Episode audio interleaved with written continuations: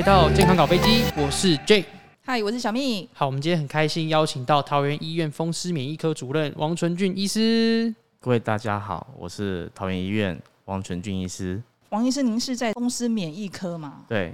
我们很多听众留言哦，自从接触到风湿免疫科之后，他们会问说，哎，譬如说我今天有花粉症啊，或者说我今天这个关节痛啊，或者我今天身体卡卡，嗯、什么样的情况下我要看风湿免疫科？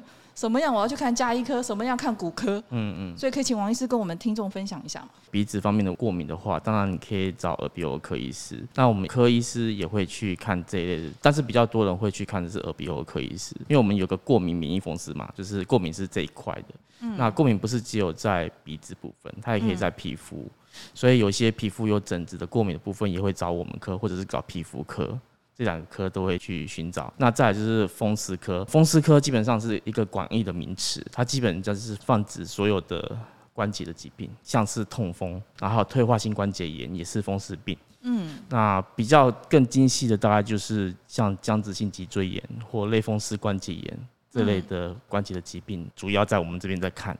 哎，僵直性脊椎炎这个好像我以前念大学的时候，我同学就有得到，因为他发病症状也很轻微。对，我觉得这个是好像也很年轻化的一个疾病。嗯，王医师在门诊的案例里面啊，对，就是说他有没有个好发的族群跟年龄？有，他好发的年龄就是在年轻的族群。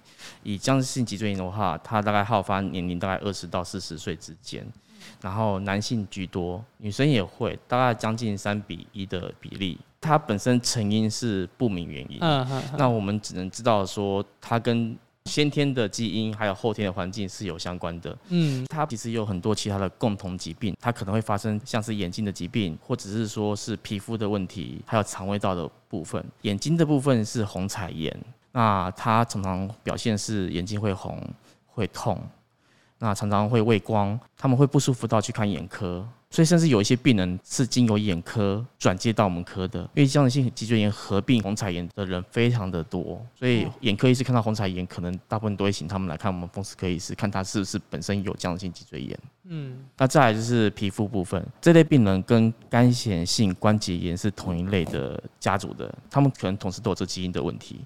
然后还有一个关节的可能发生就是坐骨点发炎，像比如说最好犯的是阿基里斯腱，然后病人会整个。那个肌腱地方会整个会肿起来。王医师是不是也有可能说，他得了这个僵直性脊椎炎之后，可能过个一两年之后又突然间好了？这个疾病不会根治，只能够控制。嗯，但僵直性脊椎炎蛮特别的，它的整个发作的时程是一阵一阵的，它有一阵就会特别的痛，嗯、所以有些病人就是在那最痛的时候才会想到医生，不痛了就不来看医生。可是这我知道你也是僵直性脊椎炎的患者，是对不对？曾经跟他共处了四年嘛？对。那你当时我知道是你妈带你去看病的。对对对。王医师，像这这种患者，我知道他是药物治疗，然后他可能很轻微，嗯、所以说他经过大概三四年时间，他就自我恢复了，他就没有再去看诊了。嗯嗯像这样病患很多吗？我先分享一个个案好了。我之前就碰到一个三十岁左右的女性，她其实已经长期的下背痛很久了，嗯，但一开始都还好。动一动就会比较好，常常是在下半夜，就是早上起床之前会很痛，甚至会痛醒，那早上起来会僵硬，比较僵硬一个大概大约三十分钟左右的时间。那王医生，您刚刚说下半夜比较严重，嗯，是因为他都没有动，躺在那边的原因吗？对，我们的关节的发炎有两种，一个是发炎型的关节炎，然后另外一个是机械性的关节炎。嗯，机械性的关节炎就是我们常常觉得哦，我可能坐姿的问题，我长时间坐着，然后。所以会腰酸背痛，这种这种的关节痛休息会好，都是属于机械性的下背痛或者是关节炎。但如果说它是动一动才会好的，就是属于发炎型的关节炎。所以那个女性后来她在三十岁的时候有发现这个状况吗？她因为她是连续至少八年的时间，所以是越来越严重。到最后她为什么会来看？是因为她严重到她根本不能起床，她完全无法下床，哦、没有办法去工作，完全不能工作。我当时就是痛，然后不舒服，嗯，就下背就是痛。然后我就有跟家人反映，然后家人不知道神通广大，就找上了风湿科。没有给你带去看骨科，对，没有给我带去看骨科，我也觉得蛮神奇的。对，那这个三十岁女性，她是直接都下不了床。嗯，这后来怎么？感觉很严重。她男朋友是抱她坐轮椅，然后推轮椅进来整间。那那时候她怎么会知道去看风湿免疫科？上网查的。哦，真的。我们现在很多病人都觉得，哎，我哪边症状？对对对。嗯，我就嗯，我觉得我妈妈可能当初也是，也是 Google 的，也是 Google 查出来的。对，那王医师，这个病例后来怎么了？他其实看起来真的实在是太痛了，所以我觉得这个几率很高。所以我们进一步去帮他去查，发现他的发炎指数还有这个基因都是阳性的。嗯，我们发炎指数会测两种，一个是慢性的，一个是急性的发炎，一个叫 CRP，一个叫 ESR。啊，这两个在这个女生身上是非常的高。嗯，然后再去看到 X 光片，它的腱长关节，我们的僵直性脊椎炎最常好犯的关节位置，一般正常是很平顺的这种关节腔，呃，它的开口就是它的宽度是一定的，然后是很平顺的，但是一旦发炎的时候，它的这宽度有可能一开始会变得很宽，然后到最后面最后就粘起来了，这关节就消失了。哦，那我好奇，他坐着轮椅进来，对，那也要住院吗？他没有住院，嗯，对，因为通常这么痛的病人，其实他还是可以再回家治理，但是用药之后他会改善蛮快的。其实他用药是改善蛮快的。我们的诊断标准里面有一项是说，这类病人通常对呃非类固醇的消炎止痛药，嗯，反应是很好的，嗯嗯，所以给他用了这类药物，然后加上一些肌肉放松的药物，他其实就比较有改善。那我们的健保局是说，他的 ES 啊大于二十八。然后 CRP 大于一，然后你用过非类固醇的消炎止痛药，甚至换过两种，治疗超过三个月以上，它。都没有什么太大的效果，他的发炎指数还是高，然后他的症状还是出现的话，健保就可以有条件给付生物制剂。那个病人后来也用了生物制剂，他就非常的好了，生活品质就马上改善，完全改善了。那他那三个月不就痛死？因为有部分的病人是算比较轻症的，那你用了药之后，他确实反应很好。你只要固定有吃药的话，他其实那些发炎指数都可以降到。正常的值，嗯，然后他症状也可以变得完全正常，所以有的病人确实用口服药物就可以完全控制住，少部分没有办法的话，健保就会给付生物制剂。哦，所以主任，那那个三十小姐后来因为三个月后，所以她就使用了生物制剂嘛？对。那主任，什么样的人都可以用生物制剂吗？就是像我刚刚讲的啦，就是真的控制不了的人就可以使用，它没有绝对的禁忌症。那包含。假如我现在是怀孕的，我也可以吗？哦，我们台湾的话，目前只有一种药物，它是怀孕的人可以使用，哺乳也可以，哺乳也可以。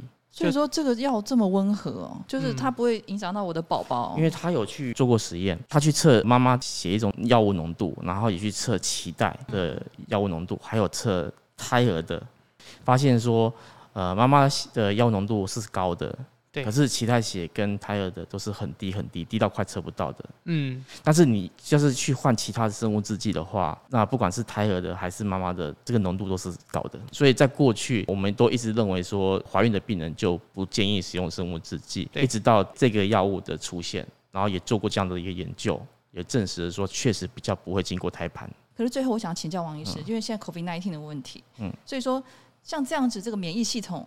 这个有问题的病人，他们可以打疫苗吗？这个问题问得很好，因为我们门诊其实有很多很多的病人都跑来问我们说，他们有免疫疾病，那他们可不可以用这些疫苗？那我们都会跟他们讲说，不管是美国还是欧洲，还有台湾的风湿病医学会，我们都是强烈的建议病人去打这些疫苗。嗯，对，因为利大于弊，那也没有特别说是哪一种疫苗可以打或不能打，其实都可以打。所以说也不会说像什么你会有什么血栓的问题啊，你一定孕妇要打什么，其实就没有这样的顾忌，就对了。所以王医师是建议，就是就算是你有免疫风湿相关的问题的病患，你也是要积极的去打疫苗。但是你要先跟你的医师去讨论，因为有一些疾病的病人，他们可能在用免疫的药物，有一些免疫的药物会减弱这个疫苗的效果。嗯，那可能我们会要求病人说，你可能打疫苗之后先停个一个礼拜之类的。那每个药都不太一样，所以你必须要去跟你的医生去做确定，说哪一些药物需要调整。嗯，对，原则上都可以打，但是药物可能要做调整。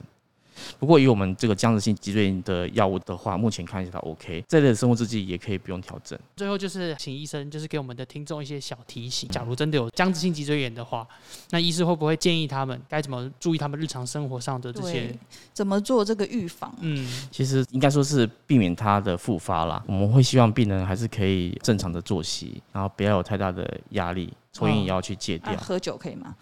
也尽量也尽量不要啦。其实为什么会讲到抽烟尽量不要有？有一个问题，是因为它不是只有肩长关节还有脊椎会出现问题，它也会影响到胸廓的一些关节，所以长期的病患久了之后，他可能粘连了，他很难去深呼吸，让他的胸部整个扩张起来。嗯，那因为他们这边也可能会痛，那你抽烟的话，会让他们的肺活量更小。对对，会可能会让他比较容易喘。今天很感谢王医师跟大家讲解了这么详细有关于这个风湿免疫科相关的疾病跟治疗方式。